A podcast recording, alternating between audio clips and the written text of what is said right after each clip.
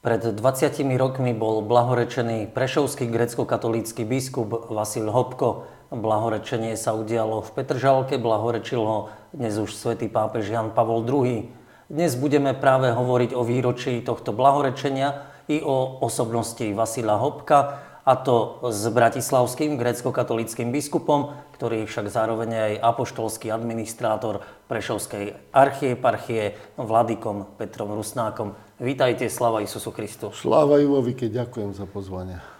Tak vladyka, keby som sa spýtal na spomienku 20 rokov dozadu, čo vás tak príde na um, aká myšlienka na blahorečenie? Veľmi e, živo si na to spomínam, lebo prišiel som do Bratislavy rok predtým a hneď ma zastihla táto nádherná slávnosť a v Petržalke vtedy e, by sme tak mohli povedať, stretli sa traja svety. Hej? Svetý pápež Jan Pavol II a dvaja naši mučeníci slovenskí, biskup Vasil Hopko a Zdenka Šelingová. A už vtedy bolo vidno, jak svätý Otec skutočne zdravotne trpí a predsa v takej sile ducha, ktorú každý mohol vnímať, vyhlásil týchto mučeníkov za blahoslavených a urobil túto službu slovenskému ľudu, slovenskému národu a našej miestnej církvi. Pamätám si na to, ako kňaz som tam bola, veľmi som bol potešený a hrdý na tento akt. Dá sa povedať, že vlastne e, blahorečením biskupa Hopku bola blahorečená celá grecko-katolícka církev. Dá sa to takto zjednodušiť, lebo grecko-katolíci veľa trpeli za komunizmu, boli zakázanou církou do 68. roku. Áno, do istej miery je to podsta a povýšenie a česť pre celú našu církev, ktorá skutočne mala svoje obdobie také e, poníženia, temnoty, perzekuovania a tak ďalej. Už pred ním bol blahorečený Peter Pavol Gojdič, sídelný biskup Prešovský, e, Dominik Trčka, redemptorista, reholník. No a toto bol vlastne tretí muž, ktorý naozaj dal takisto pocit hrdosti a zadosť učinenia, by som povedala, vďačnosti voči Bohu, voči cirkvi za, tento, za toto povýšenie. Na čo by ste upriamili v živote Vasila Hopku pozornosť našich divákov? Keď sa, by som povedal, pozriete na jeho tvár, na jeho fotografiu, jeho taká dobrácká tvár sa zračí aj v jeho takom milom pohľade. A jeho súčasníci, keď rozprávali o ňom, alebo aj z dostupných prameňov, sa dá dočítať, že toto ho práve zdobilo. Taká dobrota a jednoduchosť. Pamätám si, že otec Jan Krehlík, ktorý bol postulátorom celého toho procesu, on hovoril, že jak odkrýval postupne tie, tie materiály a vôbec jeho život, tak práve toto sa mu zjavovalo, že jednoduchosť skutočne, že tá úprimnosť a jednoduchosť v jeho, v jeho živote.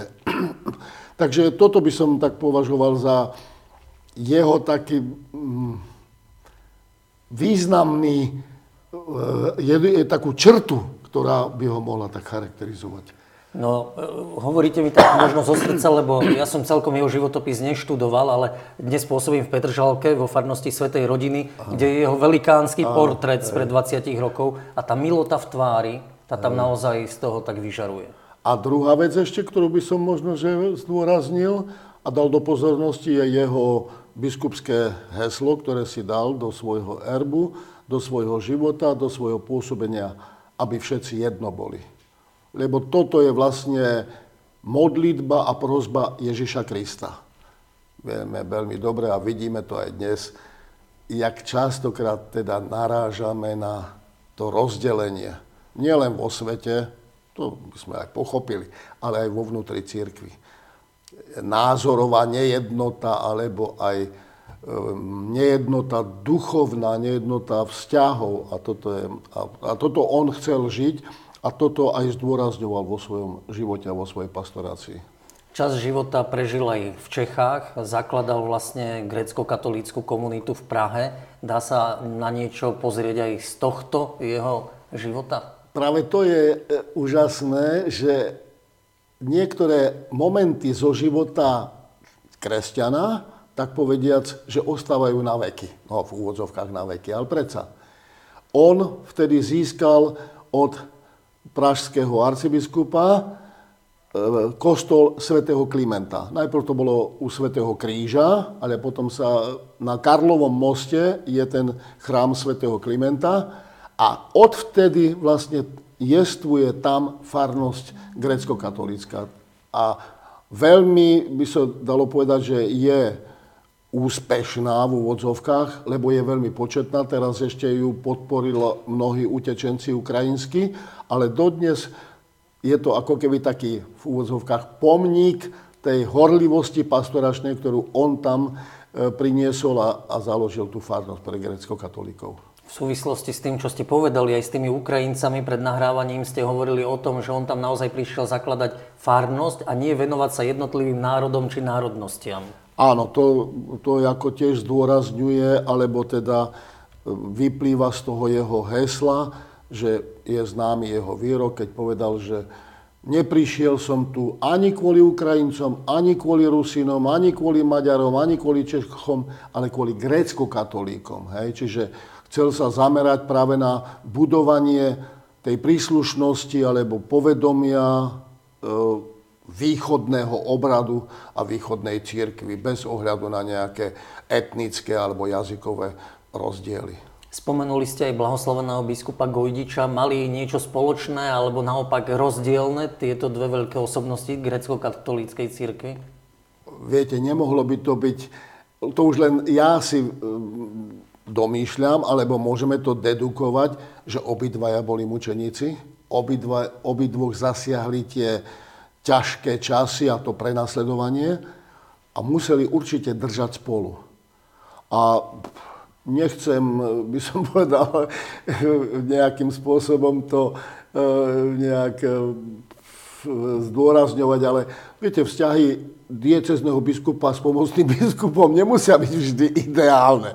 Tak ako vzťahy farára s, s kaplánom a podobne. Vždy je tam taký ten ľudský nejaký faktor, ktorý môže tie vzťahy nabúrať. A tu vidíme skutočnú jednotu. Že on bol, on bol v takej pokore a poslušnosti voči svojmu dieceznému biskupovi a preto sú aj spoločne oslavení. Napokon, Vladika, čo si môže vziať moderný človek 21. storočia, rímokatolík, náš divák, ktorý teda žije v Bratislavskej arcidieceze, možno hlavne v hlavnom meste Bratislave, zo života biskupa Hopku do svojho života?